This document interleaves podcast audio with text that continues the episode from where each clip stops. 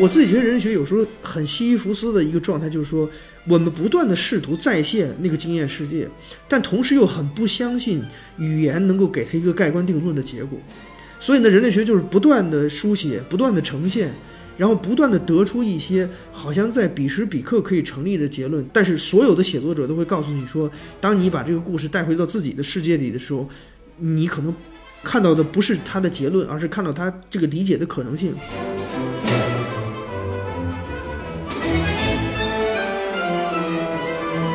所以今天的人类学或者是很多的人文学者之所以不性感的原因，主要是因为我们今天的思考和阅读和写作越来越不成其为一种对存在本身的回应，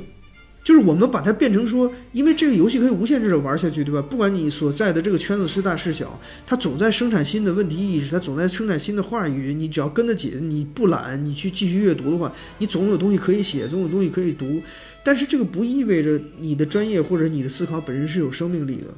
所以这也是其实我刚才讲的一个问题，就是说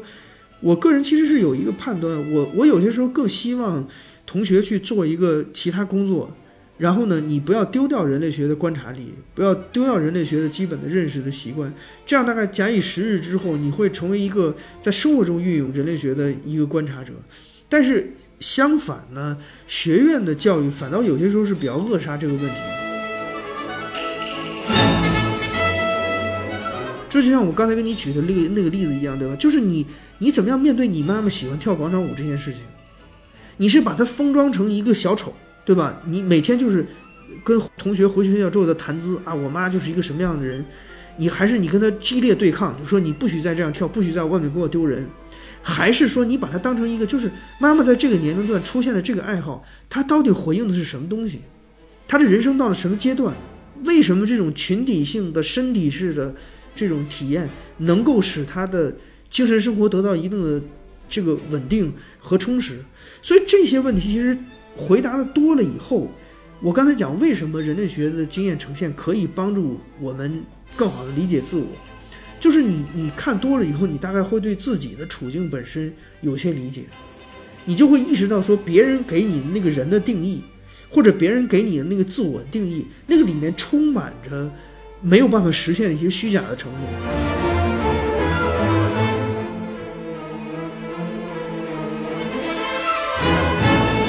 大家好，欢迎收听本期的问题青年，我是今天的主播杨少。然后呢，今天很开心的邀请到了我一直关注的一位青年学者，对，就是袁长耿老师。然后袁长耿老师跟大家打声招呼吧。哎，大家好，青年志的朋友们，大家好。袁长耿老师呢，其实是一位呃人类学学者。之前呢，他在 B 站上有开过一个那个节目，叫做讲台艺术家袁老师，对吧？他的那个节目其实我是非常推荐大家去看，因为就他是一个读书频道，然后非常硬核，然后基本是长镜头一刀不剪就把它理下来，并且他去年当时在中美就是发生了一些摩擦，彼此舆论比较剧烈的时候呢，做了一系列关于美国读书的节目。我觉得那个系列其实是可以说是 B 站舆论中的一股清流吧。对，就是非常深度的来剖析的美国的一些问题，并且这个问题本身也是抛开了我们所熟悉的这种滤镜或者话语。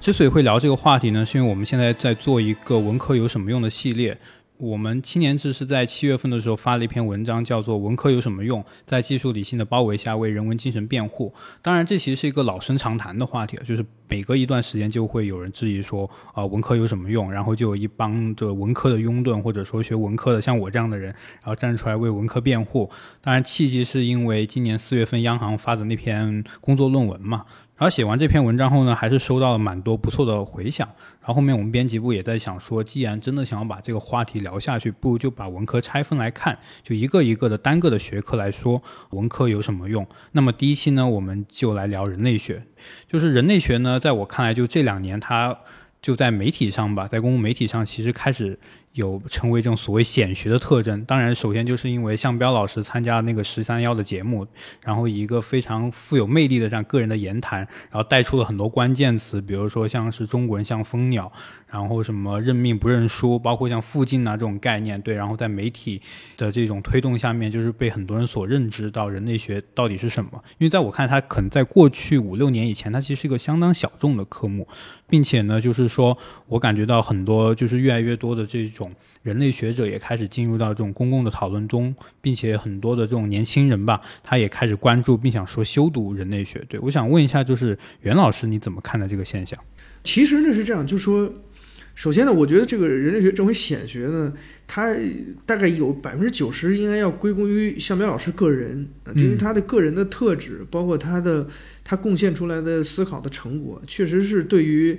在某种意义上讲他对于我们当下社会的普遍的焦虑和普遍的迷惑是有一种也不能叫指点的作用，但我觉得他至少来说他突然一下在这个时间点上引起大家很多人的共鸣，所以大家通过向彪老师呢知道了人类学，然后呢又好像通过知道这个名词呢知道说这个专业可能是做一些经验性的研究啊，对吧，或者是尤其是喜欢到其他的地方，对吧，跟你的故乡跟你熟悉的这个社会不一样的地方，所以这其实是一个，我觉得呢，它其实是一个过去十年间我们社会的一个症候的一个最新的表现。其实，其实这或许它的表现形式比较新，就是说它对于人类学的注意或者爱好是浮现出来了。但在此之前呢，其实一直都有这种情绪，对吧？比如说这个高晓松写歌就说"生活不止眼前的苟且，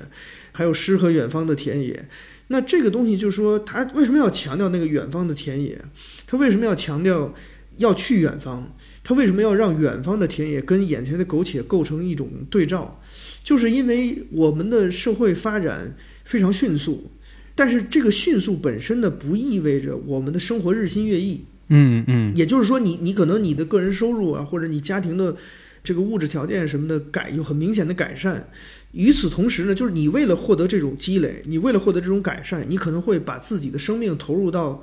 相对而言比较重复性的工作或者是生活经验当中去，那么这个就长此以往就会引发一个问题，就是你肯定会对眼前的生活倦怠，对吧？因为它虽然带给你很多的收入，它虽然带给你很多的这个物质上的保障，但它同时呢，我们周围的生活的经验、工作的经验，作为一种这个我们个人意义的来源，或者说我们认识自己、认识世界的一个原材料的来源，它变得越来越稀薄。所以那这个时候呢，大家你看跟早于这种对于所谓人类学或者对远方的这种诗意式的刻画的，可能是这个出国的热潮，对吧？大概从八零后到九零后，就大家大规模的每年境外的旅游，但这种旅游很多时候有受到这个就商业旅游的影响，或者是说它不见得有多么深的这个意义，但是大家可以明显的感觉到，就是大家对于眼前的东西已经开始不能够满足了，要去寻找。所以其实呢，我觉得人类学成为显学呢，在某种意义上讲，首先我并不认为它是显学，因为它还没有到那个能够帮助我们理解一些事情的程度。但是呢，确实这个里面，在我看来呢，体现出来一种，呃，普遍的焦虑，就是我们如此快的这个社会发展，我相信大家很多很多人也都了解，咱们从七十年代末到现在，整个中国的这个所谓当代历历史发展的进程。那中国人在很长一段时间里之所以能够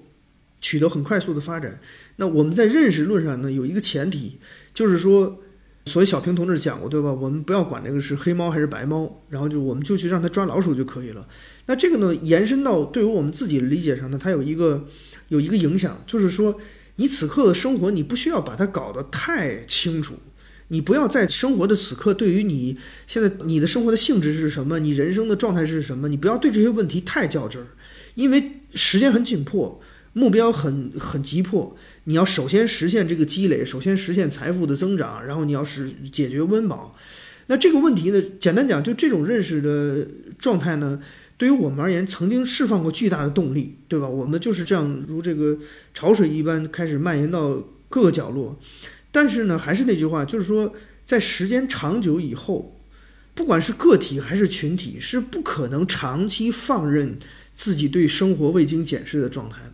你的经验你总要处理，比如说你你父母那代，他们非常努力的工作，那他们现在老了，他们现在老呢就就要处理自己的人生的价值问题啊，自己晚年生活的安排的问题啊，包括自己对于生活的理解价值观上跟你可能有不一样啊。所以很简单，你在家庭内部比如说代际矛盾开始出现啊，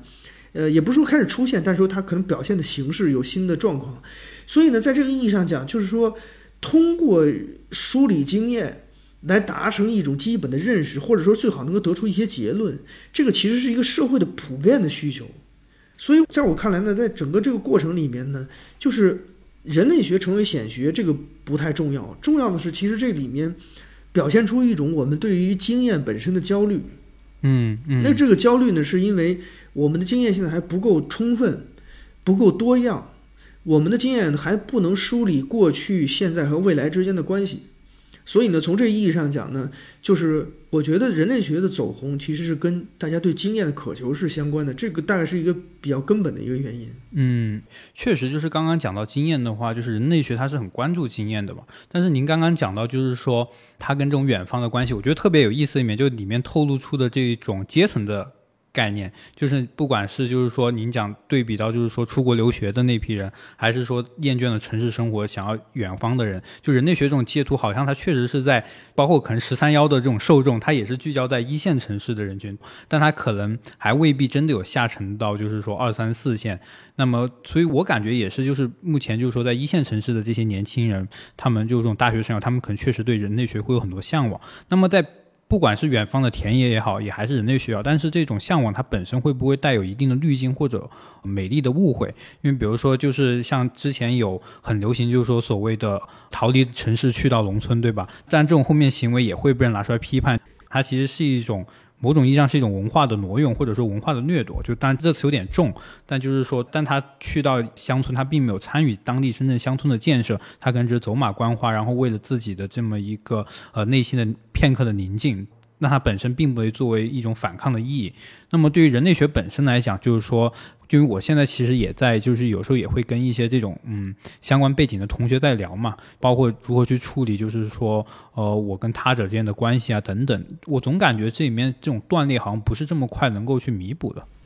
当然就是因为这个里面呢，我觉得当然我们作为这个专业的人类学从业者是觉得是很乐见其成，就是说大家开始对学科或者对这种知识感兴趣，这个是好事。但同时呢，其实我们也经常在讲一个问题，就是说人类学可能要比大家想的要更复杂，或者说它比我们一般意义上理解的要更，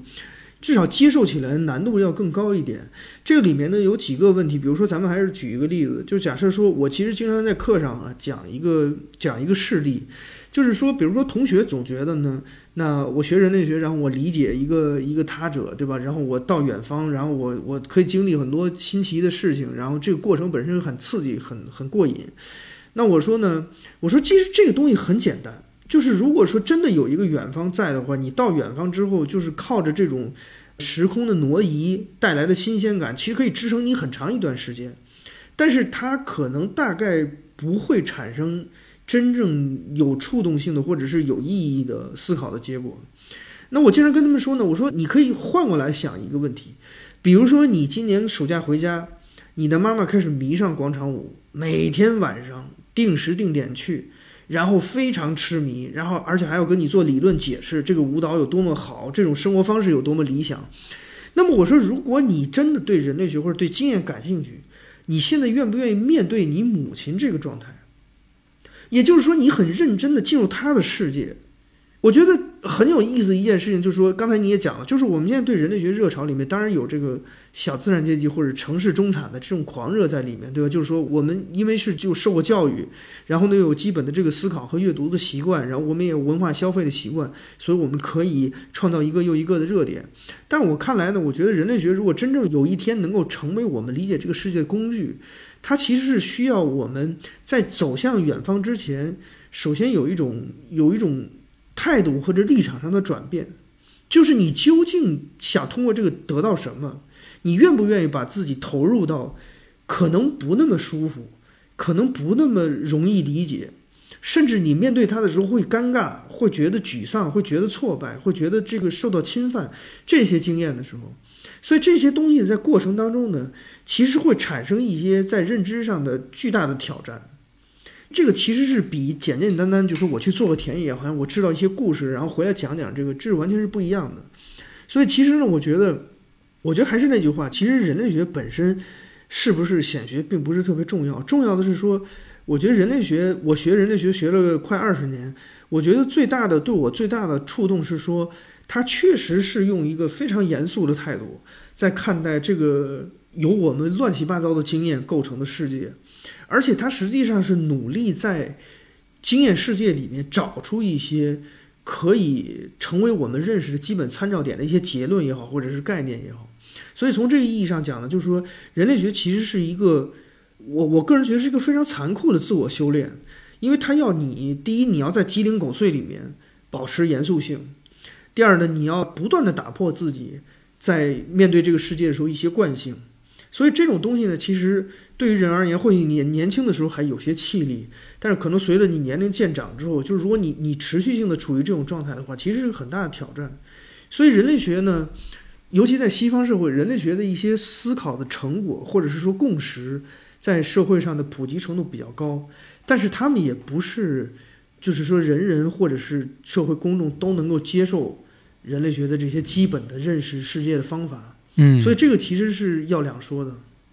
我其实想问一个比较偏就是小白的问题，就是说因为我感觉就我们刚刚讲，你说人类学的这种所谓的热潮，它其实跟我们这个社会焦虑相关的嘛，就是很多人希望为生活寻求解释。我发现就是不光是人类学，其实说包括像社会学啊、政治学等等，其实这两年其实也就在这个互联网上也还蛮热的，像 B 站有很多的这种知识区 U P 主都是有这种人文社科背景的，对，想要来讲一些东西，虽然他们讲的好不好就另说了，但就是确实有这样的一个现象。那么其实但是人类学它其实好像区别其他学科的，它有一种很很独异的气质，这种气质在于就是说它更加的原生，然后它更加的跟经验更加的在地。那么它跟就一个很小白，就它跟社会学的这个最大区别在哪里？包括它人类学本身它内部又有哪些分支呢？包括就是说人类学它如果要学的话，它具体是要学些什么？就袁老师可以跟大家讲讲吗？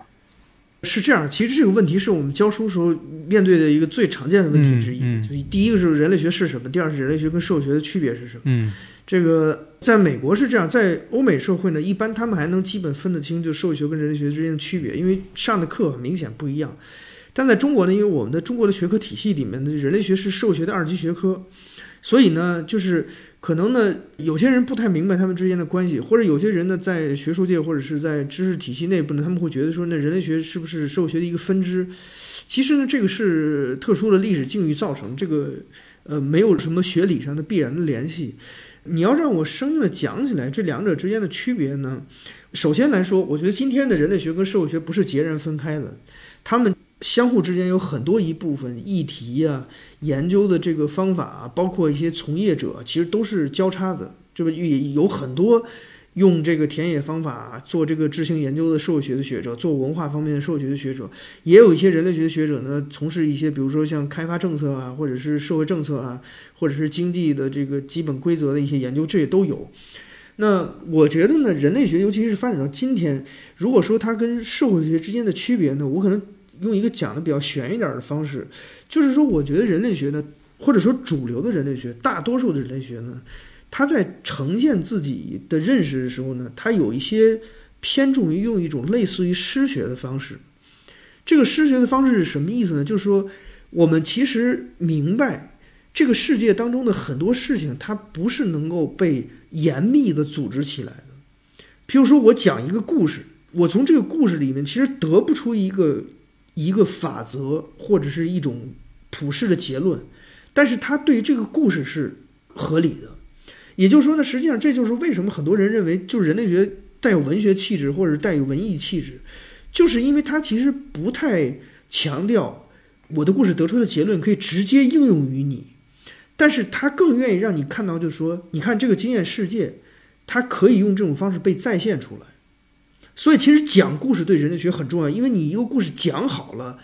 不需要你说结论，别人也就自动开始理解这个故事当中的结论。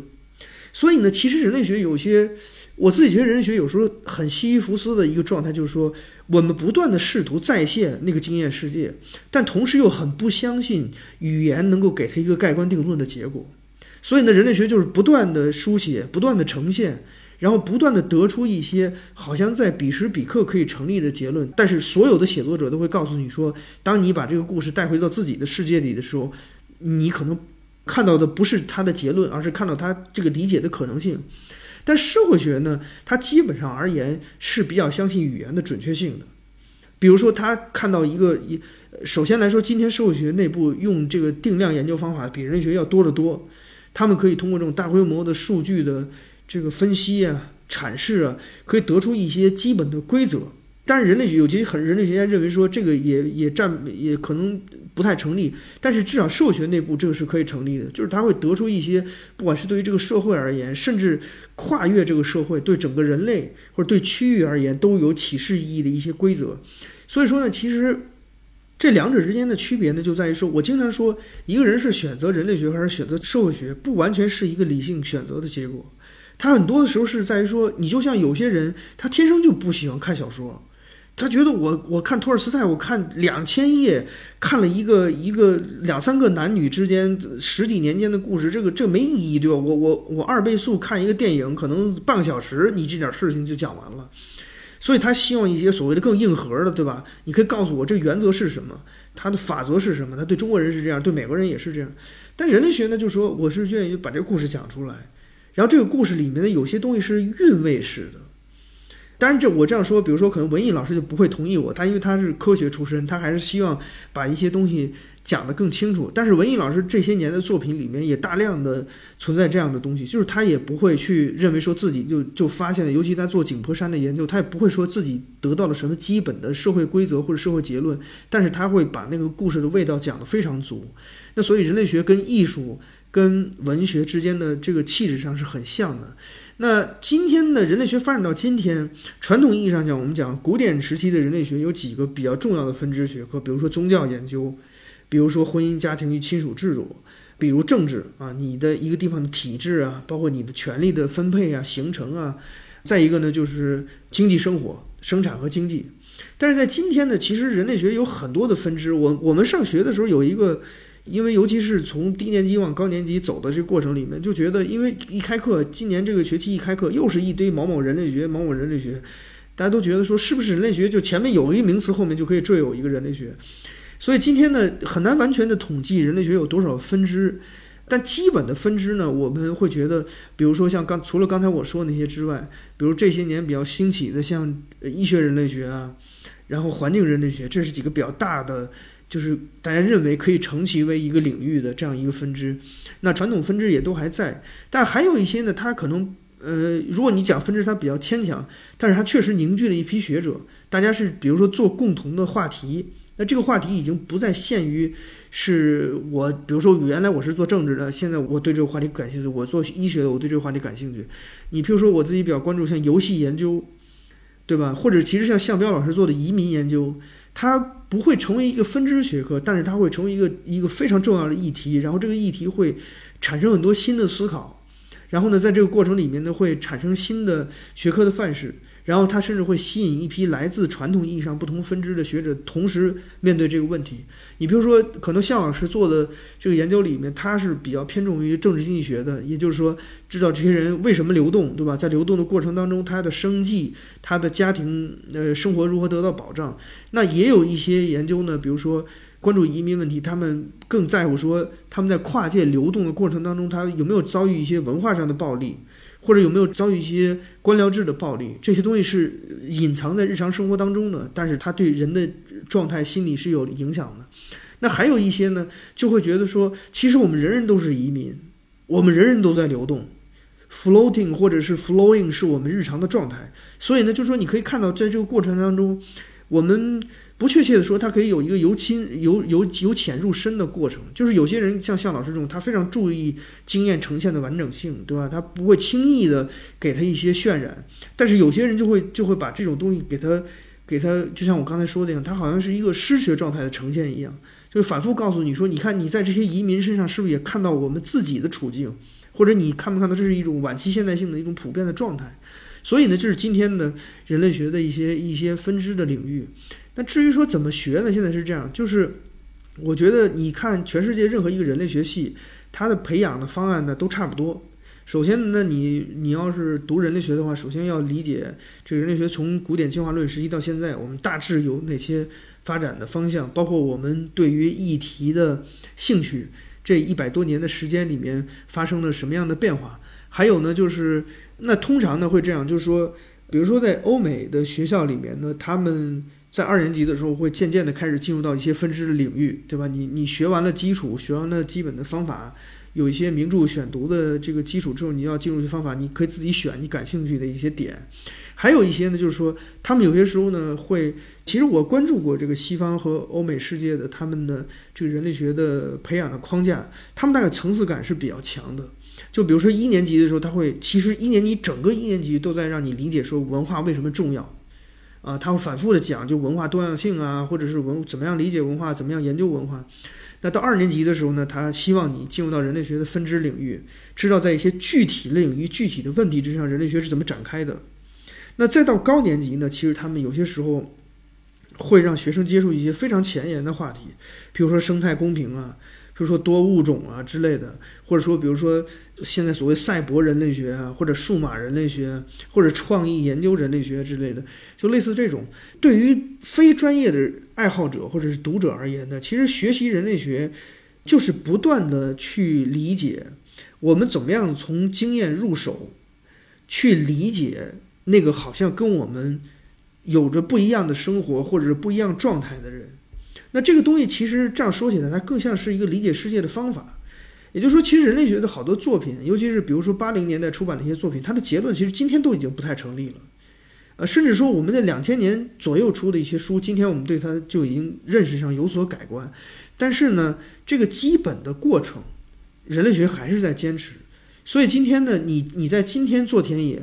跟一百年前，呃，人类学的先驱们做田野，除了你可能在记录的方法，或者你关注的议题上，或者你你所能够利用的技术手段，或者你在面对那个社会环境上可能有所区别，但是一个人走进经验，然后试图在好像纷繁复杂的这个生活经验当中理出一个理解他人的可能性，这个基本状态一百多年是没有发生什么太大变化的。嗯嗯对，我就感觉你刚刚说就是人类学，就我自己就阅读一些人类学的，我就确实人类学的很多作品都非常好看，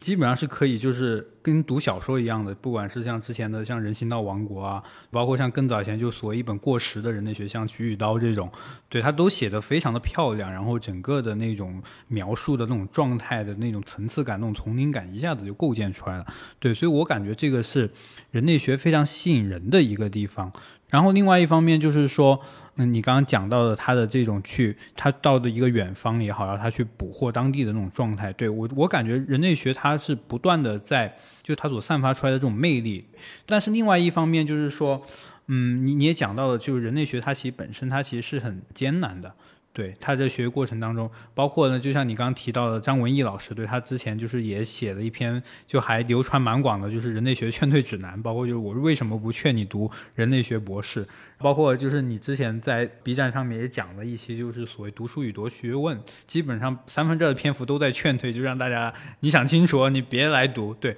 我就蛮好奇，就好像是不是劝退就是人类学老师的一个传统美德和基本素养。对，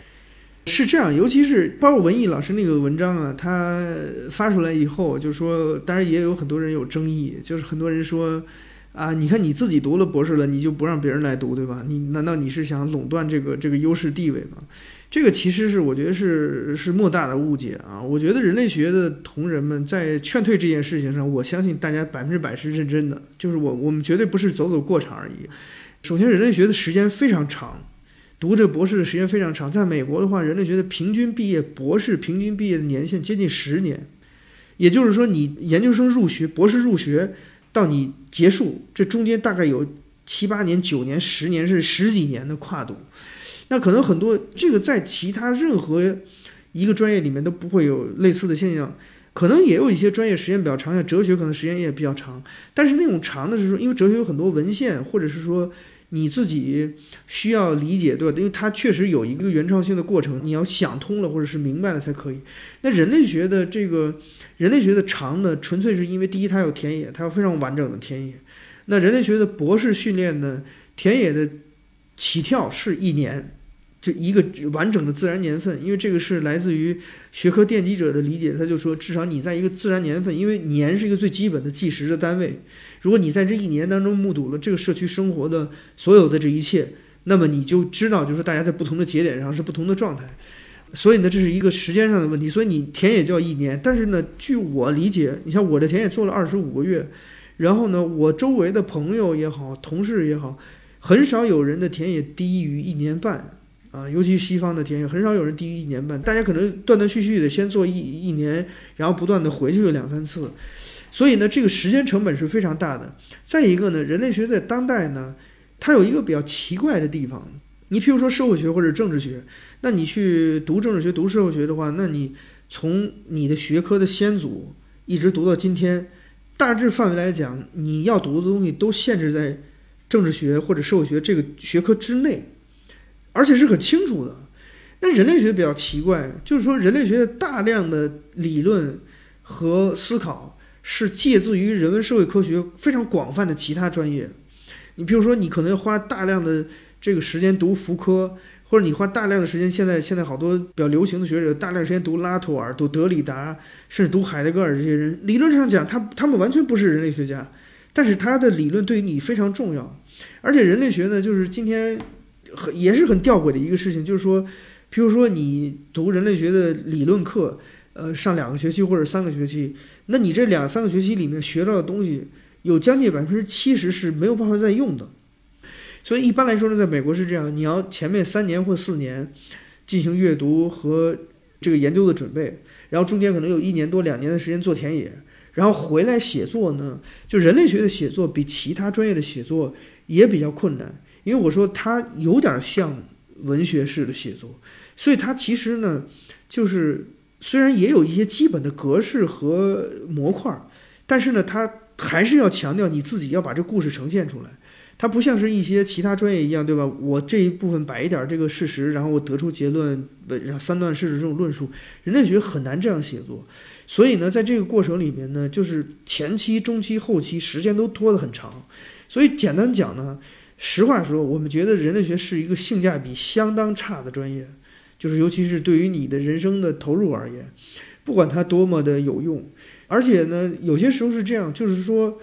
整个人类学在读学位的这个过程当中呢，它试错的成本很高。比如说你读一个商科或者是读一个其他管理学科，那你中间可能两三年我不想念了，出来之后它大概还因为你学的东西可能跟社会多少有点关系，你可以直接好像就能对接得上。但人类学这个直接对接的可能性非常小，很多东西是慢慢的呈现出来的。但我我们是从来不怀疑人类学对于一个人的生活，对于一个人认识世界是有帮助的，但是它不会马上显现为当时的用处或者是当时的这个帮助。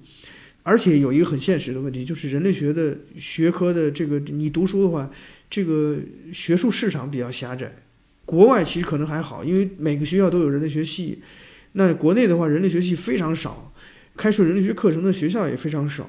所以这就意味着你可能非常辛苦读了一个专业，但是你可能就业市场上比较局促。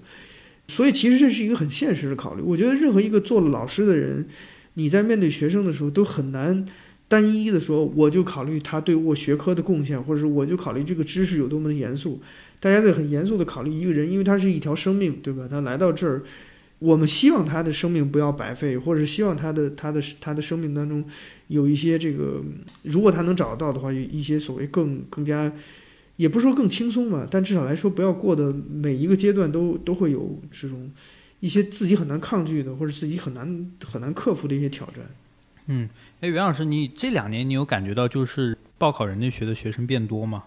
这个这个趋势是怎样？呃、因为国内是这样，因为国内我们的人类学呢，在学科建制上并不是特别强，所以呢，基本上呢，首先我们开设人类学的教学单位就很少，现在只有大概北京大学、山东大学、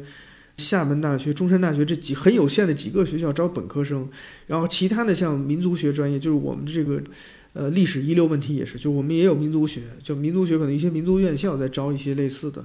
所以国内呢现在还不多，但是有一个趋向是非常明显的，就是出国读书的人读人类学的比例和人数是逐年上升的。那这个其实比较有意思，这个又回到我们刚才谈的那个话题，实际上呢，经验的焦虑在今天。确实是所谓的一个一个跟阶层或者是跟地域相关的，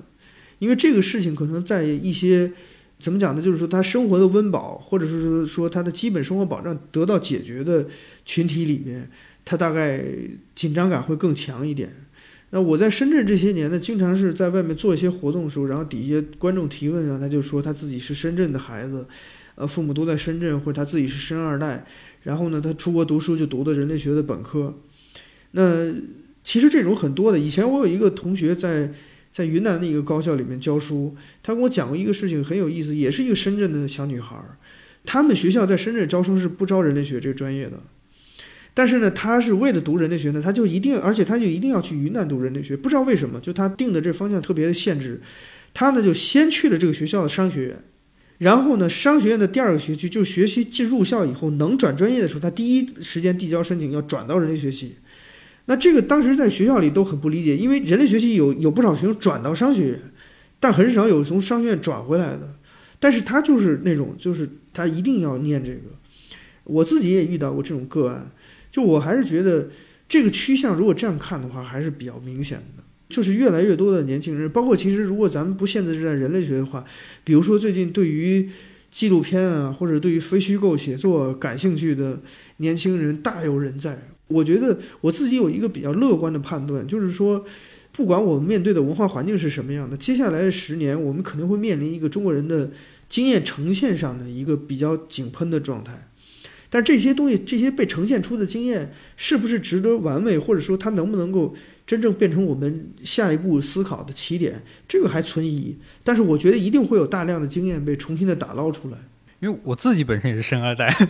就我是在国内读本科，然后工作两年，然后去国外读的电影研究。对，然后您刚刚其实讲到那个人类学的这种困难，其实我觉得它其实也是好像人文很多人文学科读博，当然一方面就是长，另外一方面就是穷，对吧？你也很难申请到 funding， 对, 对, 对, 对这种东西，这种东西好像普遍存在。但是我之前听您在那个节目里面讲到，我其实非常吸引我的一点，你就是说，就其实经济条件反而是次要的。就经济上的这个困难反而是跳，其实更多其实对他人的这个打造，比如他跟这种社会这种断裂，包括他的这种工作上的能力，他的这种一个学者他很容易陷入到这种困境当中。这个其实我是非常有感触的，就是因为我其实自己也会有跟一些学术界的朋友打交道，就他们其实有一些相对年长的朋友，他就说他感觉现在国内的很多青年学者一点都不性感，就他用了性感这个词。然后呢我想到你刚刚讲就是人类学的这种诗性啊，这种文学性也好，就他其实可能很需要这样的一种气质出来。但是包括我自己有时候在阅读一些很多论文的时候，包括打架，我确实也感觉到其实是一种疲态的一种僵硬的状态。就我想知道这里面的这种背后的原因是什么，然后包括怎么样去避免这种状态呢？这个其实是这样，这个其实是我个人这些年呢比较常思考的一个问题。因为我博士毕业以后呢，其实我一直在反思，因为自己也开始做老师了嘛，我自己也在反思，就是说学院的教育到底给我带来了什么，或者让我失去了什么。我觉得这个里面呢，首先有一点就是说你刚才提的那个现象其实非常准确，就是不性感这个说法听起来好像比较重，但其实是个现实问题。那么我们把这个性感呢理解成为说，就是我相信每一个比如说从年轻的时候开始就对知识感兴趣，或者想读书愿意念书的人，就是我们最早被知识所吸引都是被知识性感那一面吸引。没有人一开始的时候，比如说我其实不太相信有谁大学一年级的时候，比如说找陈寅恪先生的书来看，是吧，隋唐制度略论这种书来看，我觉得你就突然觉得非常的意气风发，这是很困难的，因为它很艰深你你理解起来是有困难的。我们可能都是通过一些甚至通过一些半学术式的作品，对吧，一些普及的做书，然后通过一些所谓当年的所谓公共知识分子，通过他们这种就是很具象化的告诉我们思考是什么样子的，然后通过这个才对知识产生兴趣。但是呢，现代学院知识生产呢，它是另外一个状况，就是说，因为它有自己的封闭的这种话语体系，对吧？它有自己封闭的这个问题意识。我可以讲一个比较具体的例子，我在香港读博士，然后我到了香港安顿下来，第二天开学第二天，我就一页 A 四 纸，然后我我打印了五六个吧，我当时觉得感兴趣的题目，然后我就整个。学系，因为我们系也不大，我就不断的约老师，跟每个老师都在谈，说你你老师你看一下我这个感兴趣的题目，你觉得哪一个可能比较合适一点？那非常奇怪，就是全系的老师基本上意见都很统一，就划掉几个，划掉几个，然后最后得出结论说，我那个六七个里面可能只有一个能做，所以我一直在前面准备的时候都按照一个做，然后把它详细的这个列出来，但是结果呢，等我到田野里后，我发现就这一个做不成。嗯嗯，因为基本假设有有问题，嗯，或者说它根本不具备可操作性，它不就不能这样问问题，那是一个那是一个可能存在于理论意义上的问题。可能你读文献的时候没有问题，你觉得在中国也也有这个情况，或者也能这样做，但是你现实当中完全做不了，因为它跟你假设的问题完全不一样，或者你会遇到一些现实上的挑战。但是呢，就在我从博士读书一直到毕业的这几年里面，就是被划掉的那五六个题目，在国外的各个学校里面纷纷都有人按照我我甚至都觉得，我有时候做梦都想是不是他们偷到我那张纸，就是纷纷都发现他们每个人就是几乎是我原样的题目，他们都有类似的这个发表。但是我不是为了批评我老师，是这样，就我觉得专业内的体系的学术人，他尤其是到他到一定阶段，如果他又不是刻意的跟社会经验保持一个比较鲜活的有机的联系的话，他大概会不断的会意识到，这就他没没就是说他可能自己都没有意识到他进入了这样一个状态。其实他是一个兵棋推演式的或纸上谈兵式的在处理这个问题。所以呢，就是说这种不幸感，就是因为因为我刚才讲了，人类学读起来它的成本非常大，然后呢很多不确定性，所以呢你今天去读一个书呢，最安全的最简单的方法就是你找一个这种，对吧，现在大家都研究的一个问题，我往前走一小步，然后呢首先这个里面就是说别人已经做了大量的工作，文献的梳理啊，问题的论证啊都非常充分，所以我就把这个东西拿过来，然后呢我呢用这个这个经验，而且这个这种经验研究呢有些吊诡的方法，就比如说你们都说是他在往东走，我找一个地方他往西走，我就证明说你看不是所有东西都往东走，或者说呢，我可以说，你看这些地方人往东走是坐车去的，我这地方人呢坐往东走呢，他们是步行去的，所以就说明不是所有人都都坐车。所以这里面有一个问题，这也是我刚才讲的，就是经验的梳理或者走进经验不必然产生洞见。有的时候其实专业内的这种学术生产，它有些时候是各种各样的小的把戏来回使用，嗯嗯，而且产生一些学术作品，然后完成这个学术产量。嗯、但是呢，它实际上对于生活能够提供的真知是非常的有限的。这就是为什么你看夏苗老师为什么能成为一个网红，对吧？或者是为什么他能够能够跨界，能够破次元壁，能够让大家都意识到人类学人类学的这个魅力，就是因为大概他是当代的学术界非常非常异类的一个，就是哪怕在西方学术界也是，他非常异类。他是我见过的学者里面就很少的那种，就是他按照道理讲，他其实我们也可以说他功成名就，对吧？他他已经取得了一个华人人类学学者所能取得的很高的成就，但是呢，他直到今天，他比如说每年回到中国，或者是他他在欧洲做田野的时候，他还是会对经验本身产生非常原始的那种那种冲动。嗯，他会意识到说，哎，你看你看十三幺里面有一个细节，对吧？他带着摄制组人回家，然后他的以前那些报道人过来跟他吃饭聊天，他马上。回过头来，下午在面对许志远的提问的时候，他就意识到说，为什么这些人现在开始焦虑生老病死的问题？他就已经已经意识到说，他关注的这个这个群体，他的生命历程进入到一个新的阶段，所以它里面一定有新的问题。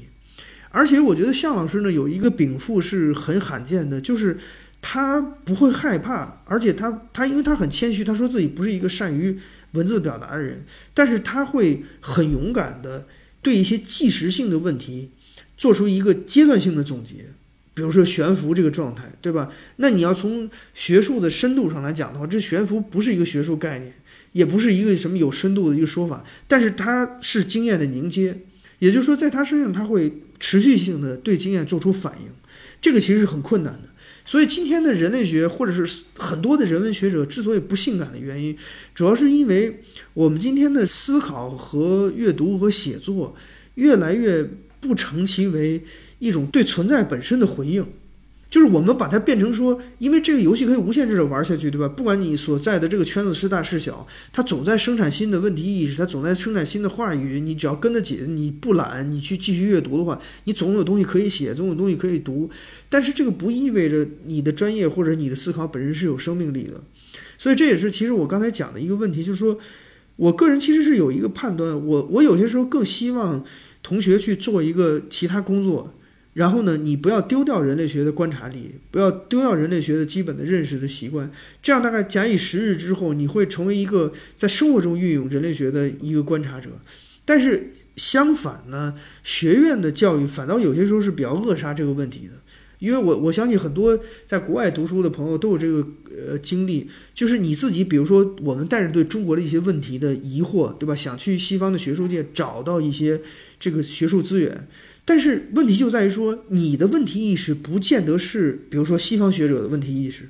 他会认为你问这个问题没有意义。对吧？他认为说这不不重要，这个我们八十年代就已经问过了。可是事实真的是这样吗？对吧？我自己做田野的时候，我们读书那些年，大家都觉得说，哎呀，什么婚姻、家庭啊，这种性别这种这种东西，中国的问题已经被说的差不多了，不要再呃选这方面的题目了。可是我到一个华北的一个一个三线城市里面做调查，我发现就这些题目太有意思。而且他完全没有办法用我们当时教科书或者既有经典研究的这个解释去加以呈现。所以就是还是那句话，其实人类学呢是一个没有办法脱离经验的专业，但是呢它也同样是一个可以跟经验猜谜语的一个专业，就你可以既重视经验但是又又轻视经验。所以其实一个好的人类学者，他的特质之一就是他在人生当中的每一个阶段，他不见得去真的去做田野，但是他会回应这个世界真实的问题。就像咱们刚才讲的，像 David Graeber 这种，对吧？他的魅力就在于说，其实他的身上是有人类学的智慧的。也就是说，我我是在他身上可以，他在美国街头的时候，他在库尔德人那儿的时候，我是始终可以看到他当年在马达加斯加的一些基本的状态。嗯嗯、所以，他大概是一个人类学的状态非常理想，而且比较统一。从始至终坚持的非常好的这样一个人，确实是我感觉就是可能别如果说别的学科他越学越死，他越学越窄，他越来越陷入到他自己的那个自身的话语体系里面的时候，可能还情有可原，但是可能人类学他可能最不应该讲，所以这也是我个人觉得人类学它比较宝贵的一个地方。尤其是包括之前听你讲到一个蛮触目惊心案例，就是说你认识的就你所知道的很多的青年学者吧，他一旦进入研究生之后，他每年读他专业以外的书是零本，其实这个东西还蛮让人惊讶。就是说白了，就是说当他成为一个学术，就是说成为一个学术民工，对吧？并不代表他是一个很会读书的人，他是一个开阔的人，这个二者是有区别的。但本身人类学它所要求的一个，在我看来一个很基础的素质，其实就是一种开阔性，然后包括对这种经验的各种的这种抓取。所以就就是到后面我想问一个问题，就是说其实在当下就是经验的重要性在，因为我个人会觉得就是说嗯，当然我们在一个普遍焦虑的年代，然后包括不管是这种阶级的固化还是各种各样的危机这样的袭来，尤其在一个后疫情的这样的一个时代，那么大家都寻求解释，但是本身来讲是很多解释是很多断论性质的，很快速的，然后很直给的。那么本身我觉得人类学，在我看人类学它其实是可以绕过这些东西去形成一个新的面向。对于个体来说的话，你觉得人类学它能够对当下年轻人它能够形成哪样的推动或者解释力呢？我觉得是这样，就是说我自己理解是这样。比如说其实我在日常教学里面也因为很多学生也来找我谈各种各样人生的困惑啊，或者是他们遇到一些问题，我自己觉得是这样，就是说我们现在呢，中国是一个就是看上去很有活力的一个社会，然后呢我们的呃，因为大家的经济水平也在改善，好像每个人的选择的余地都更多，对吧？你可以通过购买的方式解决很多的问题，但实际上呢，就是我觉得我的学生里面他们的困惑，或者当代年轻人很多人的困惑，主要就在于说，其实我们这个社会关于人为何是人这个问题提供的答案相对单相对简单，有些时候是相对枯燥，就我们会有一些基本的点，对吧？好像你人满足这个点以后，那他自然而然就成为一个人，但是呢，很多东西是在这些点之外的。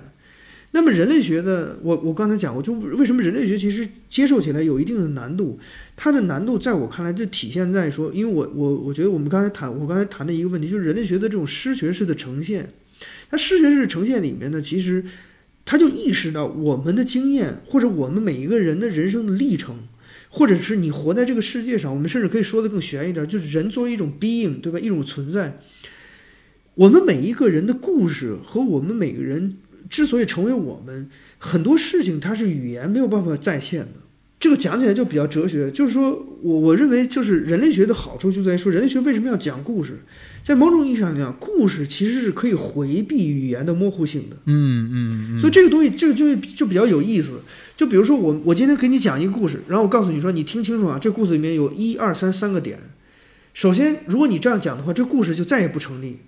因为听故事的人再也不觉得这故事有意思，他就变成一个道德说教。嗯，嗯第二呢，就是听故事的人怎么想都觉得说这故事里面不只包括一二三，所以你这后面这一二三也不成立。所以就是就像你今天说刚才讲的一样，就是我们今天很多问题为什么大家一方面很焦虑，一方面呢在寻好像要寻求一些明确的，对吧？就所谓今天这这个时代喜欢说的什么只给的，或者是说干货满满的，对吧？就喜欢这种，简单讲就是你说的有论断性质的，有结论性质的，能够撇开这个复杂性，对吧？给我抽取出来其中那根线，然后我马上就能用，马上就能解答的。这个其实就等于说呢，你的病根儿就是这个。然后你用你的病，你用你用你的病根呢去治你的病，就越治越乱，对吧？你越找那个盖棺定论，你不愿意听父母的，你不愿意听家长的，然后呢，你去找一个什么成功学的大师或者是一个业界领袖，你去听他的是一样的，因为他们说的东西不一样，但是他们整个思维模式是一致的。但是你看，我有时候就跟学生上课的时候讲一个问题，我说你看古代的时候，对吧？这个比较典型的一个，你看我们宗教经典。对吧？不管是西方的宗教还是东方的宗教，你看他怎么叫传播自己啊？他就是讲故事。他在印度发生了一个故事，他带着这个故事一直到西域，然后到中国，到西藏，然后到到这个呃朝鲜、日本，他在任何地方重新都讲一遍这个故事。这个故事里面没有什么结论，但是故事会使听者进入到一个人生的处境当中，他会去想象这个故事当时设定的基本的状况，然后他会去想象自己如果是故事当中那个主人公的话，会遭遇什么样的挑战，然后慢慢的好像在这种互相的沟通当中，故事的那个基本的面向就浮现出来了。在这个讲和听的过程当中，没有人试图给出结论，但是好像讲和听的人都懂了。所以这坦白讲，其实经验的呈现是一种，在我看来是一种高效的多的交流方式，但相反有些时候我们那种充满了判断、充满了定见的一种东西，反倒效果特别低。因为当你试图用这种规律性的或者原则性的盖棺定论的东西去给别人施加影响的时候，你没有意识到，就是我们每一次这样判定，可能都会漏掉我们人生经验当中的绝大部分的面向。所以这就是为什么其实我们人啊是很需要，比如说故事，或者是需要艺术，需要一些相对而言好像没有那么没有那么确信的东西。就朦朦胧胧讲了一个事情，但是它非常好，你它带给你的情绪上的体验，带给你的这种认识上的推进，可能是那个教科书式的那种东西不能够取代的。所以我还是觉得呢，就是对于我们现在的这个年轻人而言，但是这个对于还是刚才那句话，就是其实首先这要建立在就大家真的愿意啊，在别人的或者是在他者的经验那里面走进去，或者是说你要很严肃的看待这个经验的复杂性。对这个，所以但是我觉得一旦你实现了这两点之后，其实人类学式的这种对经验的重新的梳理和打捞，包括呈现，其实是对于我们的这种经验焦虑是有一定的缓解的作用的。嗯，哎，我觉得袁袁老师刚刚说非常好，就我还想给你展开讲一讲。但就是说可能他很需要就是双方都有，就是一方面呈现经验，另一方面去倾听去共情经验的那，那恰恰其实共情是我们当下社会其实非常缺少的一个品质。所以我就是为什么当初在看到你在 B 站上做的一些关于美国的内容的时候，会非常的就是某种程度上是有一种感动的，就在于他其实抛开了很多断论的东西，然后他其实也是在一片的这种所谓的这种非常丛林式的这种话语当中去讲了一个很，其实也不是什么什么大话，但其实那个内容它其实很真实很具体。那经验的这个呈现它本身其实是，它其实在我看它其实是一种嗯一种说话的方式，就是他肯定要避讳一些词，比如说类似像是一些这种嗯什么屁股啊等等等，就是这种他肯定要避免一种语言的污染。但另外一方面就是说他要用用一种保留一种更加丰满的一种说话的形式。但是可能在当下有一句就是说，当当一个东西它的经验非常漂亮，它呈现出来，但它的那个得到的回应可能又会被提取。就我觉得这个怪圈其实很难避免。因为举个例子吧，刚刚讲讲学，就比如说，就是您应该也是 B 站用户，就知道就是就让子弹飞，其实是 B 站现在非常，对对对。但但其实姜文导演的经验是非常庞杂的，非常的，但他其实最后他就会被转译成这样的一个东西。就就这个怪圈好像就它变成就是一个误解是表达者的宿命，然后这个误解就不断在这怪圈当中发生。就你觉得在这种情况下，就我更有时候面对到这种就是这种经验最后得来的是这样的回应，会很沮丧。就是你觉得该怎么去对待这种事情呢？对，其实这也是比如说纪录片或者是非虚构作品跟人类学之间的区别是什么，他们都在呈现经验、嗯、那它的区别是什么，就人类学在绝大多数情况之下干的是不如前面这两种形式更漂亮的，对吧？对对，那非虚构写作好看或者是纪录片的好看，这种是人类学没有办法比较的，但是这里面就确实牵扯到人类学在学理层面的一个优势。因为如果这个讲起来的话，这个比较漫长，就是说人类学早期当然是作为殖民扩张的过程当中产生的一种知识门类，对吧？他他最早是想捕捉那些跟西方人不一样的所谓非理性的野蛮群体他们的生存状况，他其实就像是这个博物学家去寻找化石或者标本一样，他想存留一个记录，然后呢以此见证说人类的这个理性演进的历程。那就是因为呢我们在很长一段时间之内，人类学把眼光投注于这些所谓非理性的野蛮人，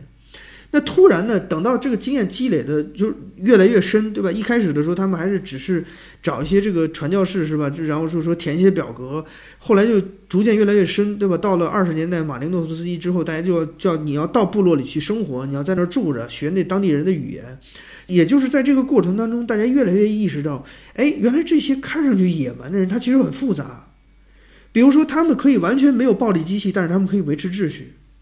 或者说他们用一些看上去完全非理性的手段，但是它其实背后有很复杂的考虑，它可以解决很大的问题。就比如说这个英国人类学家埃文斯普理查德有一个很著名的案例，所有学人类学的人都读过，对吧？就是那个他研究的阿赞德人在那个呃东非高原上，他们住在那种甘蓝式建筑，就上面架空地面，然后住在上面。那很多人呢天热的时候坐在这个下面这一层乘凉，那有些时候比如说上面如果是粮仓的话，长期他们有白蚁，白蚁住这个房子的这个结构，然后有一天突然可能这个房子就这个粮仓就塌了，然后砸死一个人。那这个时候呢他们就去找巫师，就是用巫术的方式解答为什么会砸这个人，他是不是有些问题啊，或者是他有没有人对他施加巫术。那在理性人看来就说你这个完全不能解释嘛，对吧？那那这个完全就不能解释，这些东西都是没有办法被这个经验上验证的。可是呢普利查德就说实际上那些做巫术的人非常的清楚自己得到的，就是比如说他们是知道为什么房子会倒，粮仓会倒，是因为有白蚁住了柱子，这个因果联系他们是明白的。但是他们就会说，哎，你看那为什么那么多人坐在那儿，那么多人今天都去那儿坐过，为什么只有你被砸死了？所以他其实呢很高明的用巫术去解决一个偶然性的问题，让他给偶然性一个解答。那么有了这个解答之后 OK， 然后那你就你的死亡得到了定义，然后你的人生最后这个句点画上了，然后你身边的人活着的人也能够接受。那么大家现在想想，如果我们是一个理性的现代人，我们怎么处理偶然性问题？没办法处理，你就只能接受人生一定是有偶然的，所以你就只能要通过理性的方式硬生生的把这个结论吃下来，你接受也也要接受，不接受也要也要接受，你的人生就是这样突然的终止了。所以其实从这个角度而言呢，就是人类学这一百多年的发展历程里面，因为它极度关注人的复杂性，所以其实呢，人类学在呈现经验的背后，它真正想表达，或者是它真正想不断重复的是，人之所以为人，可能有一些基本的点是需要明确的。比如说，人是没有办法长期，或者是人类从来都没有绝对的贯彻过所谓经济理性。比如说人是从来没有脱离过符号性的游戏来生活的，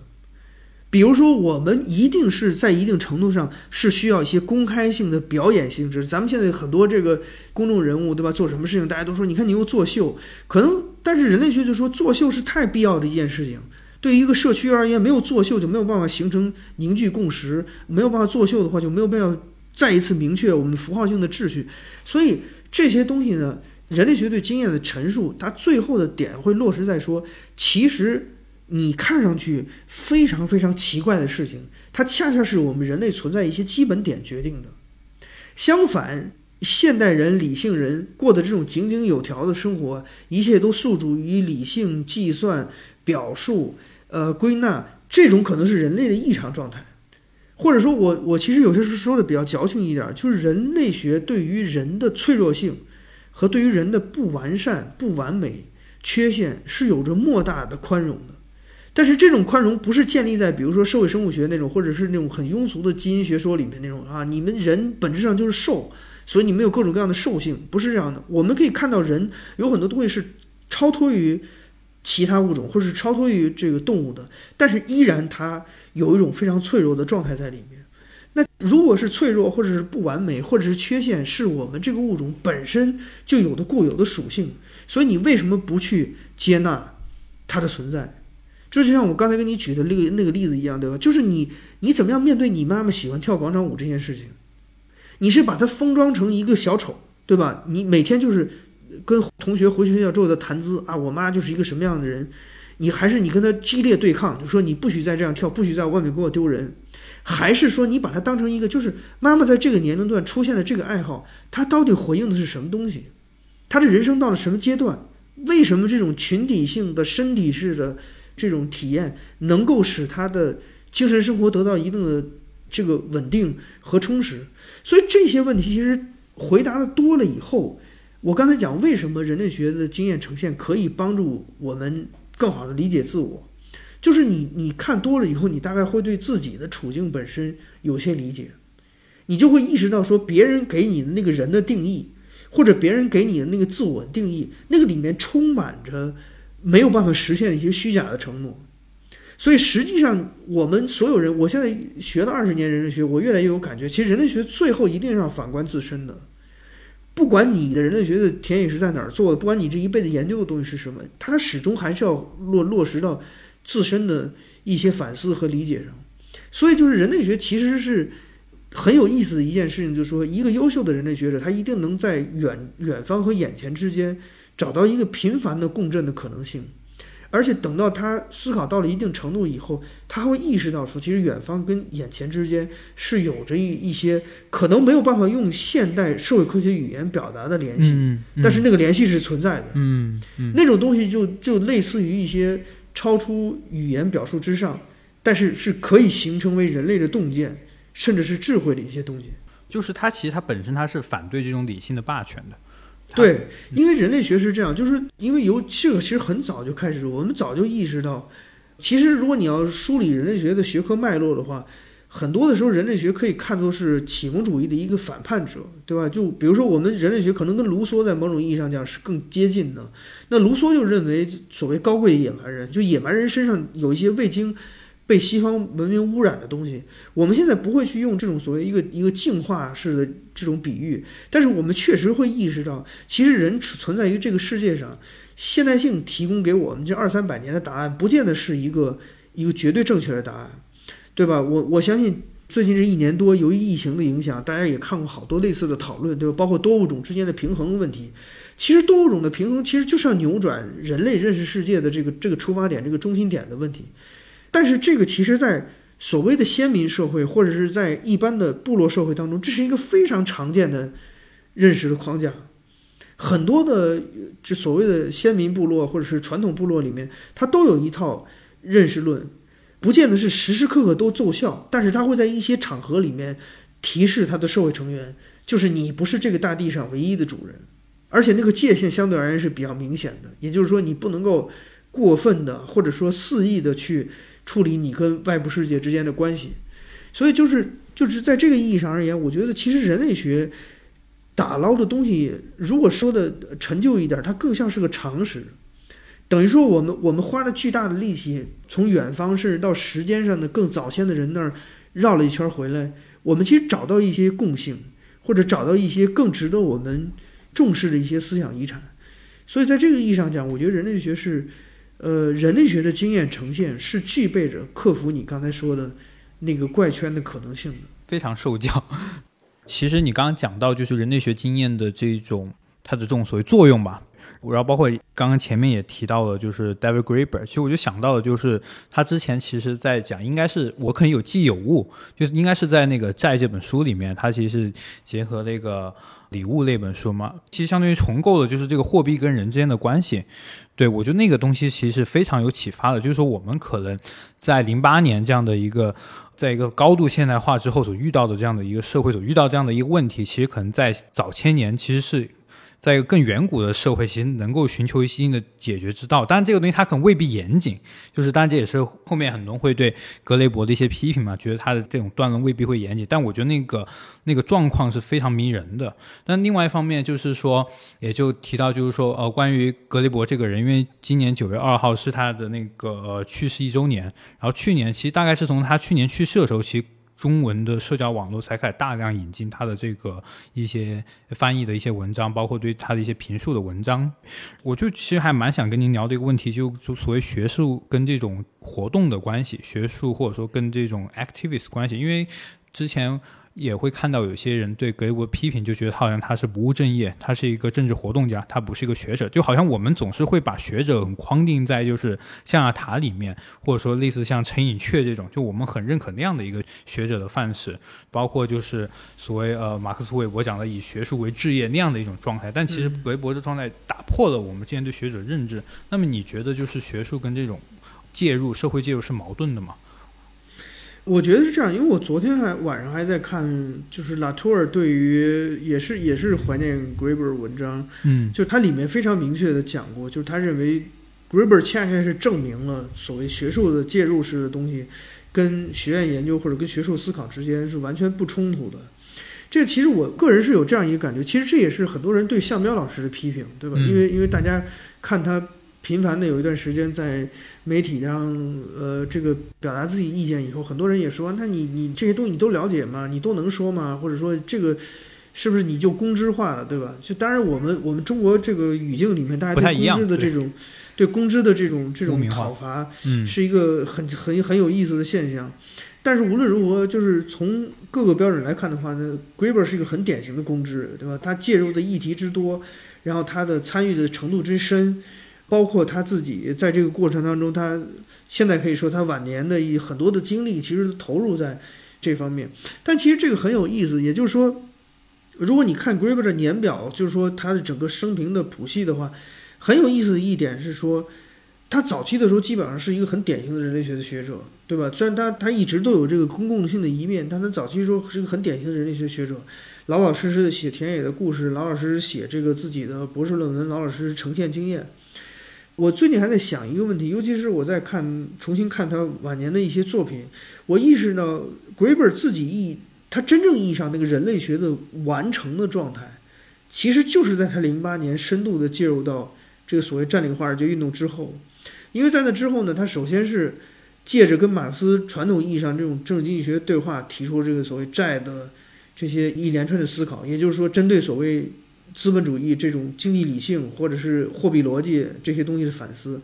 然后呢，很有意思一件事情，也就是说，就是他最近这些年，当他不断的在全世界各地游走的时候，他跟他的老师呃 Marshall Sahlins 他们编了一本很厚很厚的书，叫 On Kings， 我们中文在翻译的过程当中叫《论王权》。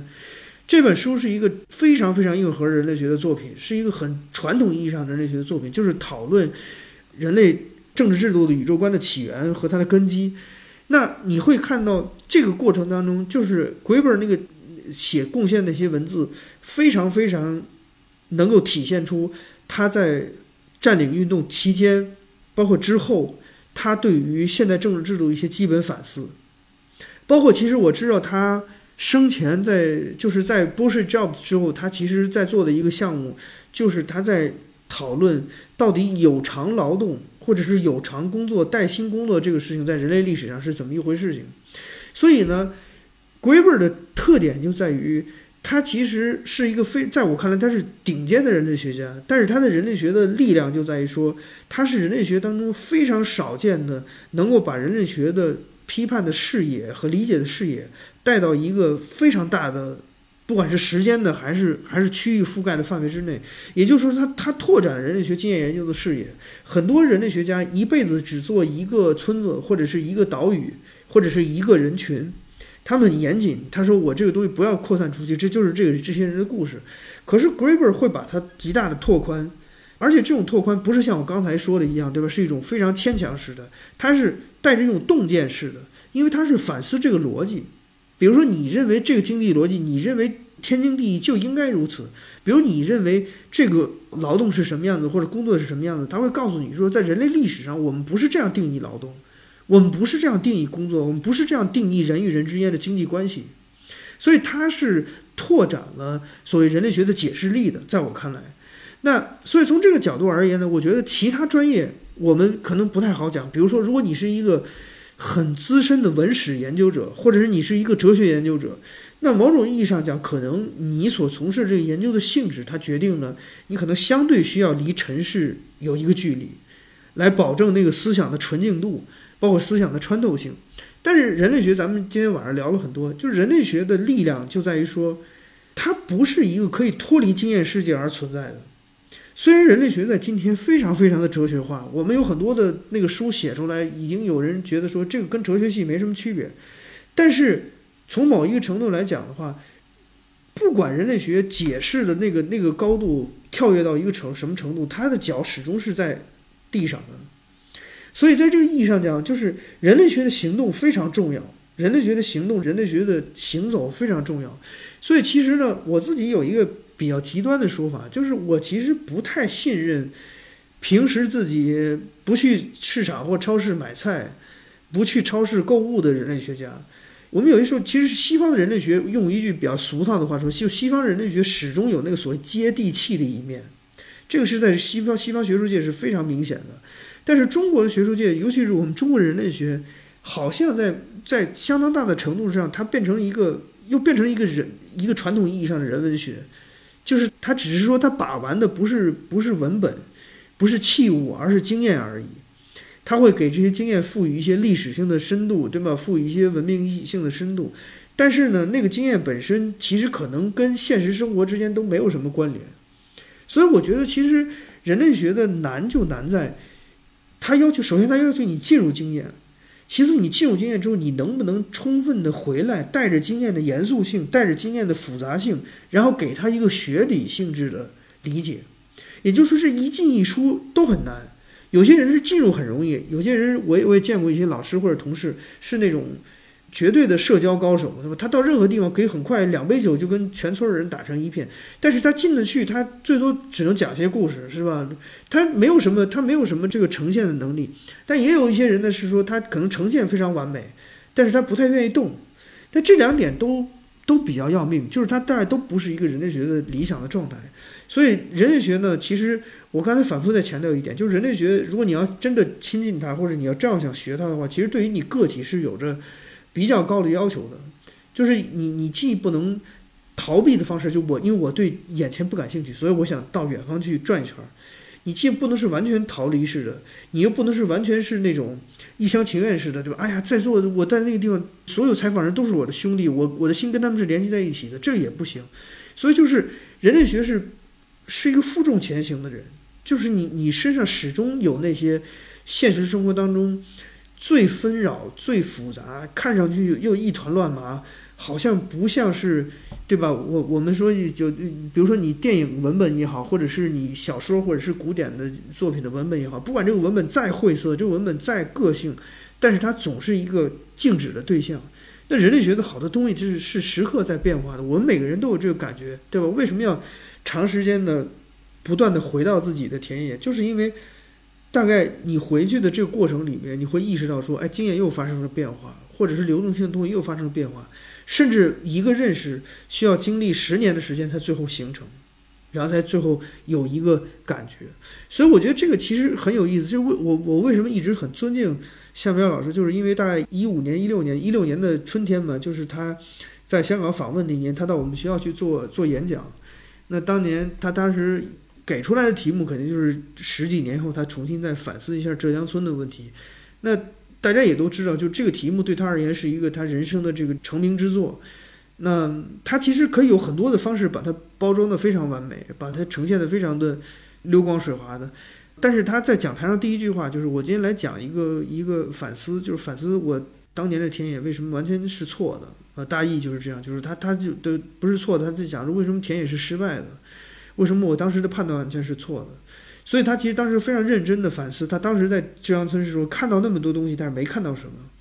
但是那那个没看到的东西是通过他十几年以后，就浙江村后续又发生了一些事情，这些事情比他当时想象的更加夸张，或者是他当时完全想象不到，但在今天成立了。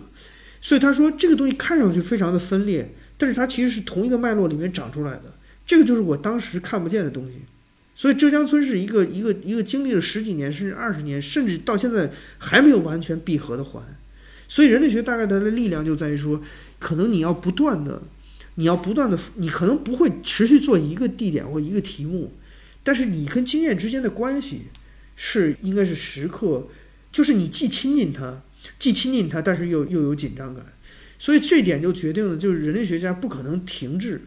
但是也不可能是那种走马观花式的。就有一些人类学家他的研究是状态是走马观花式，就是学术也可以是旅游状态的，对吧？但但有一定的社会资本以后，他可以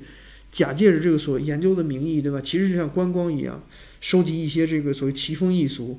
所以我一直觉得就是说人类学其实对经验是非常严肃的，但这个也构成了一个门槛，就是也不见得所有的从业者都在这一点上都做得非常好。呃，但是如果就是我经常跟学生讲，如果你真的对人类学感兴趣，大概这个是一个必须要在思想上想通的一点。我确实觉得徐老师讲就非常的清楚，然后一气呵成，不愧为就是这个讲讲台艺术家。过奖过奖。哎，您您的那个 B 站账号怎么现在不更新了呀？是太忙了还是说有别的压力？核心的问题就是我的生核心的问题就是我生产力太低了。哦哦。而且而且确实是我当时想的就是说，每一期就把它做成一个比较完整的。其实我文案积累了很多了。嗯嗯。我我这一年里面其实一直在想着这个事情，美国那个系列还是要继续做，而且我原来说是六讲，后来我觉得我一直在收集这方面的书，一直在在看。就是我是我是觉得呢，就是我还是有点不服气，就是怎么讲呢？就是说，因为从我开始做各种各样的自媒体，就不断有人提醒我说，这是一个短平快的时代，对吧？这是一个简单的时代。但是我觉得不见得，就我我觉得有些非常非常好像看上去老派的呈现方式，对吧？一本书很完整，条分缕析式的把它的复杂性、把它的脉络呈现出来，这就没人看吗？五十多分钟、一个小时没人看吗？我也觉得不一定。所以其实这个平台呢，我自己收获了一些反馈，我自己还是挺欣慰的。就是我觉得实际上，这其实这也是人类学的好处，就是因为人类学通常会认为，在一个时代、在特定时空状态之下，我们看到那个表面上那个沸腾的东西，它可能它可能有极大的欺骗性。所以这为什么是要接触人，或者人类学为什么要走进田野？田野就是所谓他人的生活。那你走进他人的生活，就为什么我们不太信任？比如说，只是做采访，我们我们跟记者这很多记者之间区别就是说，我们其实我们会会使用采访作为手段，但是采访呢，我们一边做采访，因为我们又不信任采访，就是因为当所有人不管他有没有受过教育，当他开始用语言表述的时候，他都会把那个凌乱的经验开始修修剪剪，然后让它成型，然后陈述。但是呢，生活本身、行动、感受、记忆，这些是更真实的。就是它会虽然看上去非常的不成体系、非常的凌乱，但是它有些时候会比语言本身更能够触及我们存在的一些一些本相上的东西。包括其实我觉得现在大家，当然现在大家对于我们这时代的状况、时代的征候有各种各样的这个呃反馈和理解。包括其实哎，我我刚才还觉得你提的一点比较有意思，就咱们谈的这个对经验的这个焦虑的阶层化的问题，其实呢也不完全是这样。因为我的那个博士论文的题目不是做这个直销啊、传销啊这些，在一个小城市里做这些嘛。那很多人后来问过我，就是说你觉得他们为什么相信？对吧？因为在我们看来，我们这些理性人看来，就认为说你那个一看就是假的嘛，对吧？就权健倒台之前，一双鞋垫卖这个上千块、几千块，对吧？你你用理性思考一下，就这完全不可能。但他为什么要做？其实这里面就有一个很有意思的问题，就是说，因为传销也罢、理直销也罢、微商也罢、保险也罢，其实大家现在如果真的是跟这些从业者接触过，就会知道他们这整个业态里面啊，有很大一部分是通过自我表述和对外表述来完成的。因为你要推销东西嘛，你要卖东西，所以你要给一件产品、给一个人、给一段经历，它由一个点出发，要蔓延成为一个完整的叙事。所以在这个空间里面，其实是一个叙事的空间。很多人参与进其来，就是因为这个环境里面特别鼓励你讲自己的故事啊，你你以前是一个棉纺厂的工人，你现在卖我们这个优质产品，为什么？那么他给你充分的时间，给你充分的宽松，让你把自己故事讲出来。所以其实呢，我是在所谓跟那些人接触到的时候，我才意识到，就是我们中国人的生存经历，过去的三十年，对吧？其实我做研究的这些人，好多就是改革开放大潮刚起的时候，他们就是二十岁的年轻人，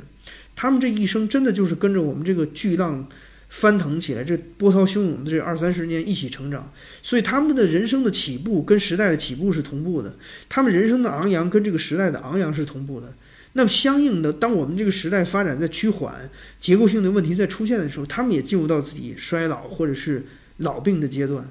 那么所以你看，就是人的经验的跟时代之间的共振，它要求你不得不停下来去想自己一生到底是什么。但是我们呢，在别说是对于他们，就即便是对于咱们刚才讲的，对吧？就是就中产阶级或者是受过教育的人，今天你也不见得能够有渠道，或者是有各种各样的方式能够把自己的故事讲出来。你有些时候也不会讲，所以更别说是对他们这些人。所以其实呢，他们为什么要加入，为什么要做，很多的时候其实就是因为这个地方是一个充分交流、充分表述的这样一个内部空间，而且他们形成了一个一个相对而言边界比较明确、带有一定排外性质的一个一个群体。其实人类学家有一个特点，就是人类学家很少有高产的人类学家。就你看其他专业，你比如说史学或者文学，那个老教授退休的时候，那著作等身，对吧？就是那个 C V 都好几页，但人类学写的非常的慢。这个过程当中跟经验直接带给你的冲击是有关系的，因为你越是深入，你越觉得就是把它讲成一个非常圆润而成体系的分析比较困难，而且你越来越觉得说事情还在展开，生命还在展开，所以你有时候可能说阶段性，我现在暂时先别讲，我再等等，我再等等。所以呢，其实人类学是一个我刚才说的是一个投入产出比啊、性价比比较差的这么一个专业，但是呢，如果真的要给这个专业说一句好话，就说它确实可以带你走向一些很深的地方。这个深不是思考的深度，不是你的深刻程度，而是说有些时候你可能对人有一种有一种深切的理解，这种理解甚至深切到说他有些时候不愿意诉诸于文字。所以就是文艺老师前几天在他那个公众号上写的那篇他自己的那个很长的那个田野的笔记，我非常触动，因为因为我很能看出来他在井柏山这这十几年里面他心态上一些微妙的变化。而且这个变化里面不是说因为他跟这些人越来越熟悉，他目睹这些人身上发生的悲剧，然后他就共情或者是什么的，不是那么简单。它里面有一种很深切的，他感觉到这个不是说哪一方简单的罪过，不是说我们现在可以找到一个人把他拉出来公开处刑，这种不是这样的，是我们现在陷入到了一个一个整体的氛围，这个氛围有政治经济学的背景，也有一些好像弥漫在空气里面当中的一些一些气氛一样，就大家好像不约而同的都走上了这条悲剧性质的路。所以其实大概人类学呢，到最后就是实际上你自己既是他的负重前行的那个人，你也是他直接的得益者，因为人类学带给你的这种呃这种沉重，它某种意义上讲也是一种稳定性，就是你会对人有充分的理解，你会对一个时代有充分的理解，所以你不太会轻易的患得患失，你不太会轻易的觉得自己呃所在一个好的时代或者所在一个坏的时代，你你可能持续性的想要进入到那个它水面下面那个部分，然后去感受或者去理解。感谢大家收听问题青年，是由青年志出品的播客，我们从青年的发问出发，探讨行动的可能性。你可以在小宇宙、苹果播客、喜马拉雅、网易云音乐等平台收听我们的节目。如果你喜欢我们的节目，可以在微信和微博搜索青年志 Youthology， 关注我们的其他内容栏目或与我们联系。谢谢。